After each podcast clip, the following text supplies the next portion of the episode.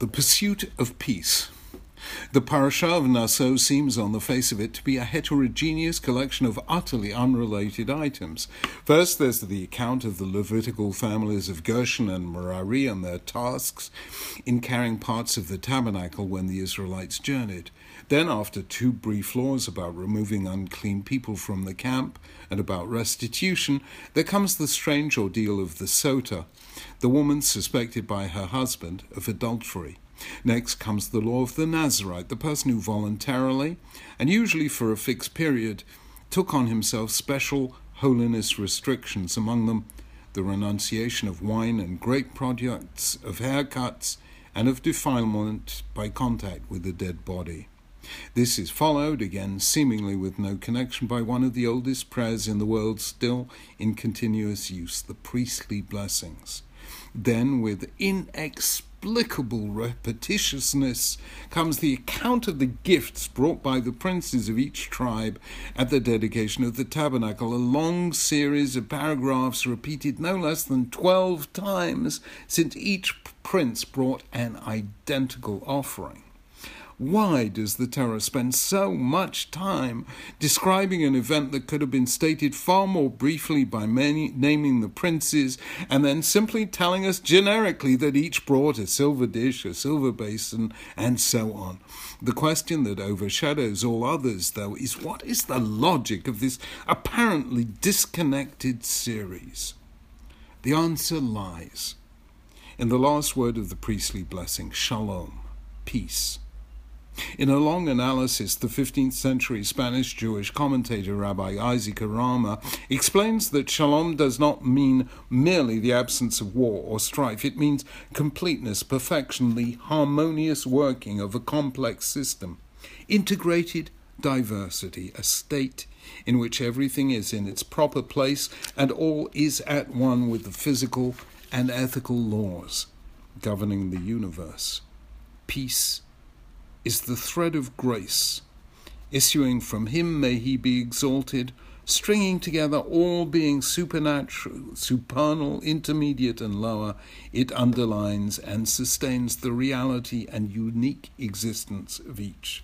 Thus, Isaac Arama in the Akedat Yitzchak. Similarly, his younger contemporary Isaac Abarbanel writes, That is why God is called peace, because it is he who binds the world together and orders all things according to their particular character and posture. For when things are in their proper order, peace will reign. This is a concept of peace heavily dependent on the vision of Genesis 1, in which God brings order out of tohu vavohu, chaos, creating a world in which each object and life form has its place. Peace exists where each element in the system is valued as a vital part of the system as a whole, and where there is no discord between them. The various provisions of Parshat Naso are all about bringing peace in this sense. The most obvious case is that of the Sota, the woman suspected by her husband of adultery. What struck sages most forcefully about the ritual of the Sota is the fact that it involved obliterating the name of God, something uh, that's when the curse was dissolved in the water. And that's something strictly forbidden under other circumstances. The official, officiating priest recited a curse that included God's name. He wrote it on a parchment scroll and then dissolved the writing into specially prepared water.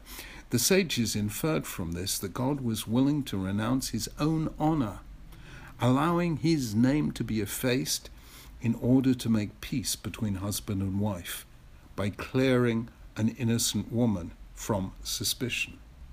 Though the ordeal was eventually abolished by Rabbi Yochanan ben Zakkai after the destruction of the Second Temple, the law served as a reminder as to how important domestic peace is in the Jewish scale of values. The passage relating to the Levitical families of Gershon and Merari signals that they were given a role of honor in transporting items of the tabernacle during the people's journeys through the wilderness. Evidently, they were satisfied with this honor, unlike the family of Kahat, detailed at the end of last week's parasha, one of whose number, Korach, eventually instigated a rebellion against Moses and Aaron. Likewise, the long account of the offering of the priests of the twelve tribes is a dramatic way of indicating that each was considered important enough to merit its own passage in the Torah. People will do destructive things if they feel slighted and not given their due role and recognition. Again, the case of Korach and his allies is proof of this. By giving the Levitical families and the princes of the tribes their share of honor and attention, even at this extraordinary length, the Torah is telling us how important it is to preserve the harmony of the nation by honoring all. The case of the Nazarite is in some ways the most interesting. There's an internal conflict within Judaism between, on the one hand, a strong emphasis on the equal dignity of everyone in the eyes of God, and on the other, the existence of a religious elite in the form of the tribe of Levi in general and the Kohanim, the priests in particular. It seems that the law of the Nazarite was opening up the possibility to non Kohanim of a special sanctity close to, though not precisely identical with, that of the Kohanim themselves. This too is a way of avoiding the damaging resentments that can occur when people find themselves excluded by birth from certain forms of status within the community.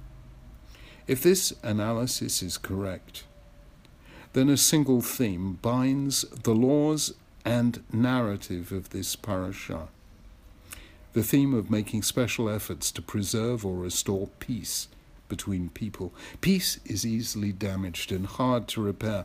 Much of the rest of the book of Bamidbar is a set of variations on the theme of internal dissension and strife. So has Jewish history been as a whole. Naso tells us that we have to go the extra mile in bringing peace between husband and wife, between leaders of the community, and among lay people who aspire to a more than usual state of sanctity. It's no accident, therefore, that the priestly blessings end, as do the vast majority of Jewish prayers, with a prayer for peace. Peace, said the rabbis, is one of the names of God Himself, and Maimonides writes that the whole of Torah was given Lasot Shalom Ba'olam to make peace in the world. Naso is a series of practical lessons in how to ensure as far as possible that everyone feels recognized and respected, that suspicion is diffused and dissolved. We have to work for peace as well as pray for it. Shabbat Shalom.